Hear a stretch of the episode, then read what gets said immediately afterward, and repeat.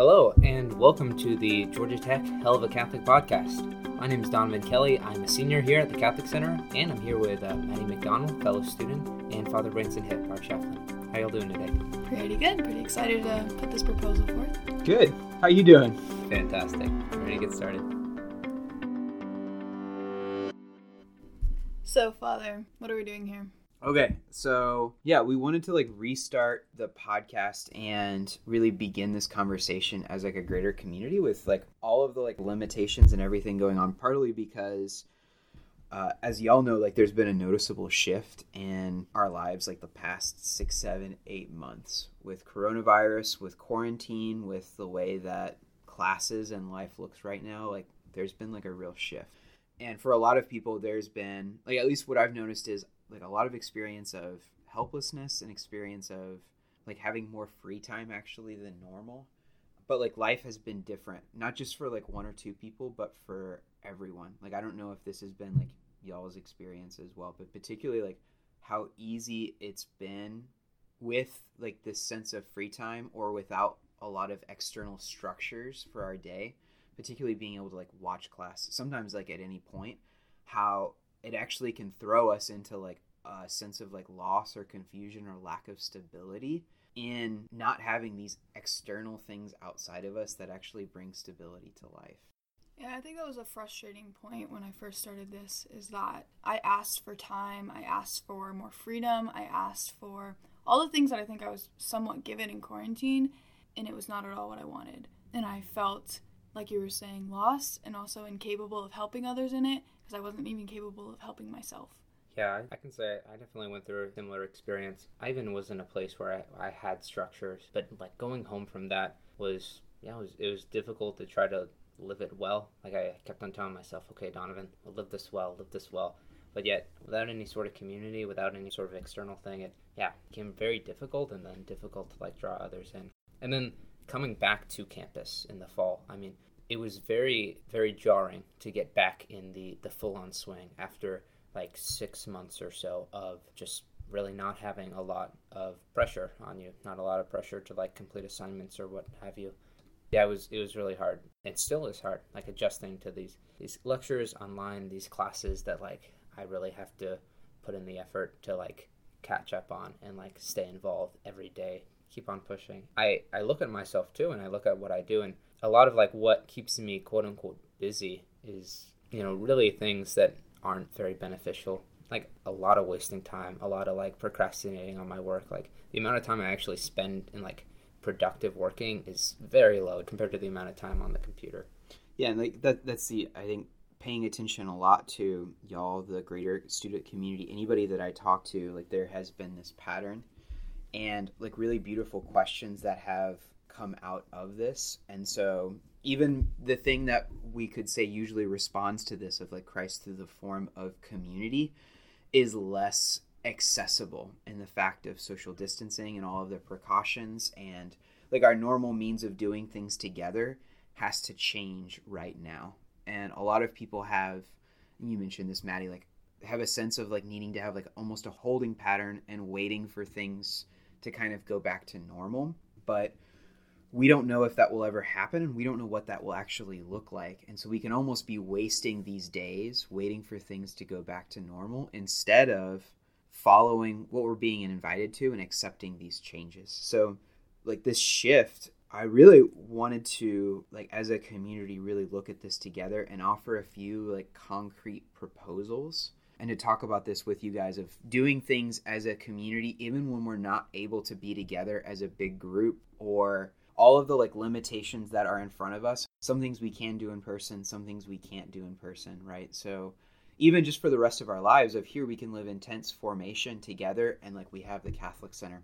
It's a whole different game when you go off to the rest of the world as young adults and maybe like your parish won't be as active as you want it to be or like things are very very limited. So like this is a real time of maturity of, of adulthood of learning how to like follow Christ and to really grow and live our time well now for the sake of like the rest of our lives. So there's like a few tangible things that I wanted to propose to us as a whole community and to do it together as a community, even if that's within our small group of friends or on our own. Now It feels like a self imposed suffocation that, like, I'm not even looking for the chokehold though. I'm like just waiting for things to go back to where I could like partially breathe before when like I wasn't getting a full breath of air even in the past. And so like why am I not at least asking these questions so like I can one work towards this like full breath of air instead of working towards some distant future that I don't know is coming. Yeah, absolutely. There was a priest I was reading who was giving a retreat for CL and he was saying how often in life we desired when we woke up in the morning to like not do the day and to like retreat from existence and be able to just like chill in our room all day and he was saying April was like now everybody gets exactly what they wanted in that and suddenly it feels like a prison which is what you were saying earlier. So asking this question of like what is this freedom that can exist within four walls? Like what does that actually look like? So there's a few specific things that i want as a whole community to do and to do like within our small groups or with those that we're able to do these things with. Recognizing that we're not able to do them all together but we can do them together on our own in our small groups. And so we want to use this medium for is I want to propose like that we spend our free time of like good leisure and read a book all together to either watch a movie or listen to an album all together and at least once this semester to go on a walking pilgrimage together. And there's more that we're going to say in all of these, but yeah, to read a book, listen to an album, or watch a movie, and to go on pilgrimage together. Okay. Well, let's start off with a book. Father, why read a book? It's a good question, and like especially because like we're so used to, it's so much easier to watch a movie or watch a TV show. You can put it on, and your brain shuts down. And actually, even physiologically, like less of your brain lights up in watching a movie than reading a book. And I recognize that it's less common today. So one thing is, is what a book actually does is it engages your brain more, and it actually gives you a greater capacity for empathy and for understanding other characters. Movies really can't engage you in the thought process of a person. They can do kind of a voiceover thing, but even that is like really limited and usually really, really small. But in a book, when it's from a, a character's perspective, you see their thought process and you can actually come to understand them better. So there's something like Father Giussani uh, once said, he said, Forgive me for all the quotes I'm going to use, but literature convinced me of what philosophy couldn't. And his point was like we're actually like salvation is a story. Redemption is a story. And so like even like our lives are stories in the sense of there's a beginning, middle and end. We exist within time. So things that actually convince us have the structure of story. And so the other part of this is like one of the things I'm really grateful for and we talked about this on Wednesday was my group of friends that graduated from high school, we would read books together. So we all read Brothers Karamazov by Dostoevsky at the same time. We read Cormac McCarthy's Blood Meridian at the same time. We read G.K. Chesterton's Man Who Is Thursday at the same time, and read like ridiculous books too. You know, like that stuff without substance. But we read books together and talked about them, and it was so beautiful and really transformative of our friendships. And I'm so grateful for it because they really like helped me to learn how to read a book together and that you can actually go really really deep. And so I like know other people actually kind of hunger for this experience to really talk about things. Whenever we come out of a movie, we're like, "Oh man, do you remember this part?" Like, or like, "Did you notice this?" Like, we actually desire to share in good things together. So, I specifically want to propose works of literature every month because, first of all, it's a change of pace from a lot of the things that you're getting here at Georgia Tech. It's very different. Uh, which is usually very like procedural and analytical, which is good. Like that's one part of the brain but engage the other part of the brain too. So, like, any thoughts or questions on that of like why reading a book and why reading it together? You know, I'll bounce off of that. That like that part about Georgia Tech. Um, I feel like everything you say about like your friend group, lovely. Like, I would love to have that. It sounds beautiful, but like I, the step, like the process of getting a group together and like probing questions that like require everyone to take part, like that's the difficult part. I don't think it's necessarily like putting a proposal forth that sounds good or like maybe even like organizing a group meet with the people. Like the hard part is like the physical work. So how do i how would one like go about that then? Yeah it's a good question. I think first it's something that we learn how to do. It takes time right? Um, but the simplest way is to even with our friends be like hey do you guys want to read this book together? And then let's have dinner and let's talk about it. And the starting point, the thing, I because I, I have a book club, or I had a book club with a bunch of missionaries because I wanted them to see like the relationship between faith and culture. My first question to ask them always was, "What's what struck you the most?" That was the starting question, and that usually spurned a conversation that was really, really good and really helpful. That was always my first question because there would be specific scenes that struck people, and you kind of dig into it, or what did you think of the ending, right? And then we would finish with everybody having a final thought. What was your final thought on this book? And it was always fascinating. Um, and there were a number of people that would come that like hated the book and then after the discussion or would be like why did you make us read this father branson? And then after the discussion they would be like okay like i'm gonna reread it actually because there's good things here that i hadn't noticed. Like we actually have to learn how to read a book but the like how to discuss it is really important too. But i like start with what strikes you. Yeah i mean i, I think about my experience with books i mean I, I read a lot as a kid just like bedtime stories like fantasy stuff.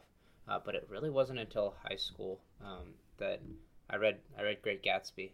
And it was in reading that and then like seeing how it related to like what i was going through like all the drama with high school and whatnot that like that really opened my eyes to something. And it wasn't just that like i picked up this book to read. I mean it was my english teacher who like i mean made us all read it. But like i guess taking the time to actually read through it and like taking it on as my own comparing the story with my own life like that was really the the spark. Like that's what kind of shifted things for me. Yeah like this can speak to life. I remember reading in junior year high school gk chesterton's man who is thursday and very early on in the book without giving too, too many things away like he's he is like underground with the anarchists as a policeman and discovers a person that he thought was an enemy as another policeman right? Very on, early on in the book this happens.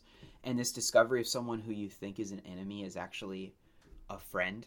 I, I had felt that in like people that weren't catholic or even religious in any way and thinking then the enemy but then in really talking to them discovering like in some ways like they're a policeman too like they're seeking truth the same way i am. And i thought that they were like the anarchist or like the enemy and yet like what's revealed is they're also a detective like seeking what's true and what's good. And so that part in the book like i remember very distinctly like wounding me in the sense of being like how can you speak to my life now but have written this as a young man struggling with like despair and all of these things a hundred years ago you know like that like really shifted it for me and i think can still happen today No, I think what I was saying, even about like the Georgia Tech student, like will be opposed to it because it's like, oh, I'm not a reader, like I'm not a literature, history type of person. But how many times, like, I have failed to put words to my thoughts. Like, I just can't describe what I'm feeling at times because that's maybe my part of my brain just not as strong in that area. And then like the books are able to like kind of put it into the form that I like needed it to be in. So it like almost like on paper gives me like what I'm feeling, almost like journaling, but it's someone else. yeah like it, it gives people say like i couldn't have said it better myself right it actually gives words it articulates an experience and there's a great value to that And I really think like music does that very well. I mean, just like that experience of finding a song that just like fits that emotion, like what you're going through, like right now, and like you want to share it. Like the that's the key thing I think about that experience is like this song like hit me really hard, and like there like there's something in it which like shares myself better than my words can, and like I want to give you this song because I want you to see like this part of me that has remained hidden. Yeah, like a come see. Yeah, exactly. And so, but we like again, we're in a like binge culture in the sense of you take everything in as quickly as possible. And so, like even music, people think of music as like dancing to, to singing along to while you're in the car, while you're studying, while you're doing any other things. But when's the last time we've actually sat down and listened to a whole album? Like really sat down and listened to it and thought about that as worth doing. And again, like this was me of just like listening to it in the car with friends and things like that, which is great and good. But the first, when the first, shortly after the first Mumford and Sons album came out, I sat down with my friends. Actually, this was in Athens because one of them went to UGA, and uh, we sat down outside and listened to the full album and just sat and listened to it and like smoked our pipes. But like we sat and listened to it and then talked about it. and talked about what this what one particular song actually meant or what they were trying to get at and like the way of the instruments and everything and like I now like 10 years later remember that you know like this was like how many times my friends and I did all kinds of stuff together and I don't remember it but that was profoundly meaningful and made me discover how good and how helpful music can be. And think about like very often when people think of classical music they think of like elevator music you know? Something to listen to while you're passing while you're doing something else. But maybe it is worth slowing down and listening to a, a full album and actually like listening to what they're trying to say and why. Like people have spent their whole like spent a good chunk of their life on this. And some people yeah just to make money but like real musicians like it's getting at beauty and they have something to say.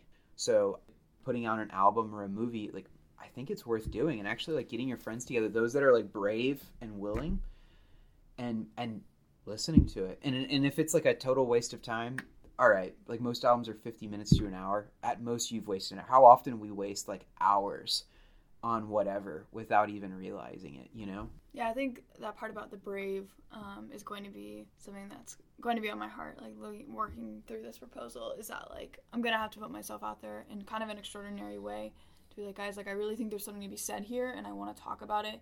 And i watched a movie last night with a couple of my friends and afterwards we did discuss it. It was split the dissociative identity disorder movie. Mm. um, and we did talk about like the plot but it didn't go much deeper. And there was a big part of me that was like wait but let's talk about like what he was getting at, at the end there. Like i want to take this like one step further um, but it takes a very conscious effort from at least one or two of you that can be pretty scary.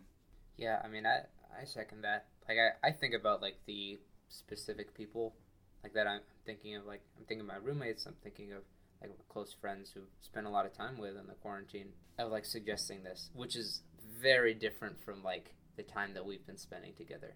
I mean, I, I'm definitely a little fearful going into it, but I, I think like the fear comes from like, okay, everyone's gonna think I'm weird for like doing this book thing for like, I guess I don't know, feeling that a book is able to like add something to the conversation here. But I, I think that kind of gets at like the difficulty we have.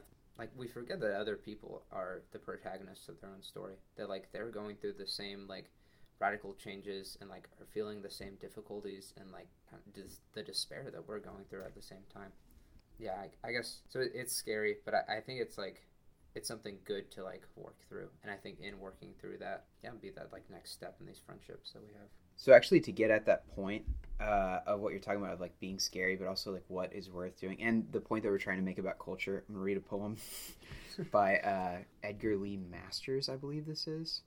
Uh, it's from a book actually called the Spoon River Anthology, and the Spoon River Anthology is I really love. It's one of the books we read for our book club, and it's uh, the graveyard in Spoon River, and so it's somebody stepping forward from the grave and saying like something that they would want you to know before going back, right? And a lot of the book is like really really funny, where it'll be like, "Hey, nobody knew I had an affair with this person," right, or whatever. Like some, and a lot of it's like really really heartbreaking. But there's one called George Gray and so George Gray's first describing his own tombstone, which is a ship in a harbor. So this is George Gray. I have studied many times the marble which was chiseled for me, a boat with a furled sail at rest in a harbor. In truth, it pictures not my destination, but my life. For love was offered me, and I shrank from its disillusionment. Sorrow knocked at my door, but I was afraid. Ambition called to me, but I dreaded the chances. Yet all the while I hungered for meaning in my life. And now I know that we must lift the sail and catch the winds of destiny wherever they drive the boat. To put meaning in one's life may end in madness, but life without meaning is the torture of restlessness and vague desire. It is a boat longing for the sea and yet afraid.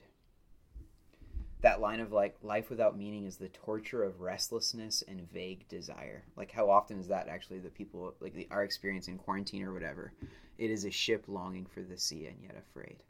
So it's like to your point like yeah like it's kind of scary like to propose to like dig deeper but like the ship is made for the sea it's not made for the harbor you know and so like that is like what we're called to do but like how this poem gets at that, right? Mm-hmm. Like a few words uh, restlessness and vague desire, the torture of restlessness and vague desire. It really gets at it. Okay. One last thing. So, book, album. The other thing that I wanted to propose to us is like to go on pilgrimage once this semester, or really any time in your life. Like, honestly, like throughout church history, like whenever people had a specific need or to give thanks to God for something, or they needed clarity in their life, or they needed to make a change, they would go on a walking pilgrimage somewhere. And we're going to talk more about this in a separate a separate podcast, but they would go on pilgrimage to like a religious site asking Mary the saints, but like asking for intercession and also to be reminded that like life is a journey and to like be retaught that that we need to walk a road.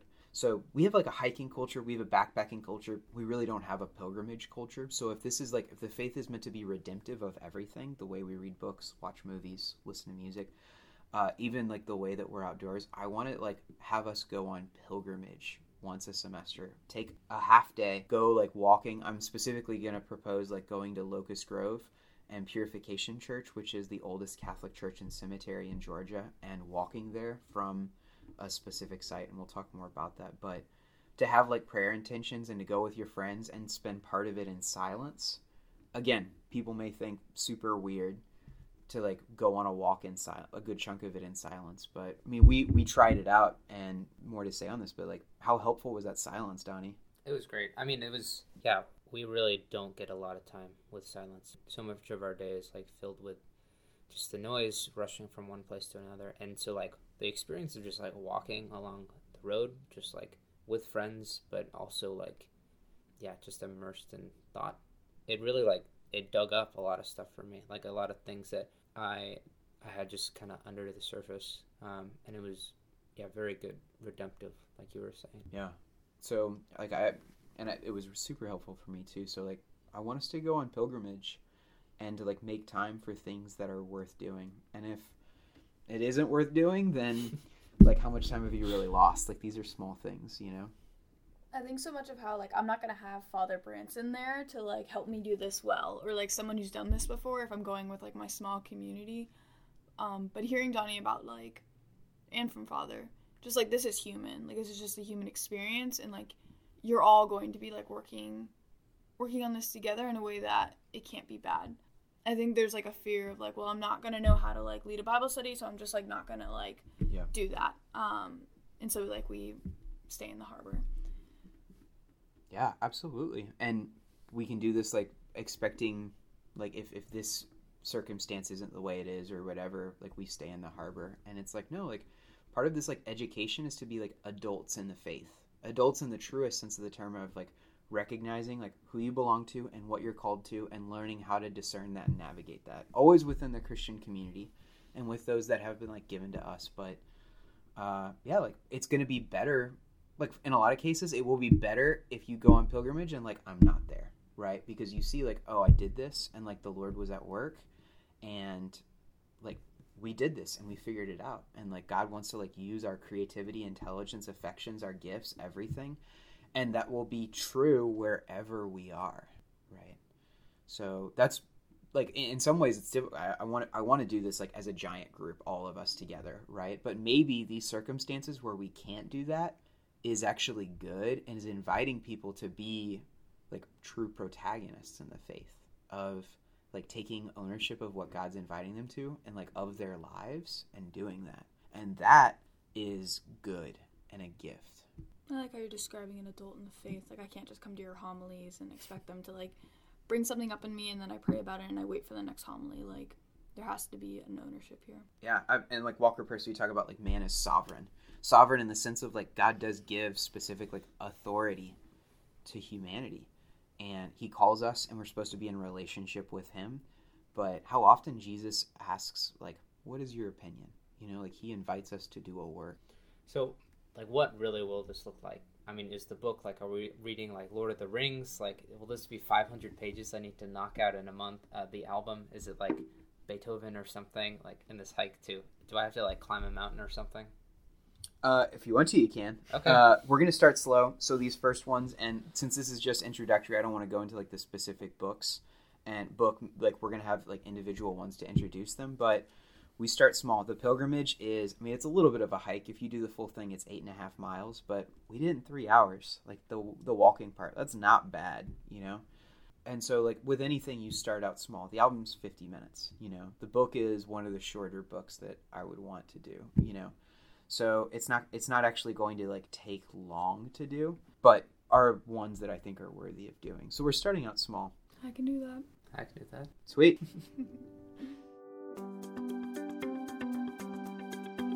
Thank you all for tuning in. Uh, yeah, we're, we're really excited to offer this to not only the Catholic Center community, but Georgia Tech as a whole. Uh, so thank you once again for tuning into our whole podcast, and we hope you all have a blessed day.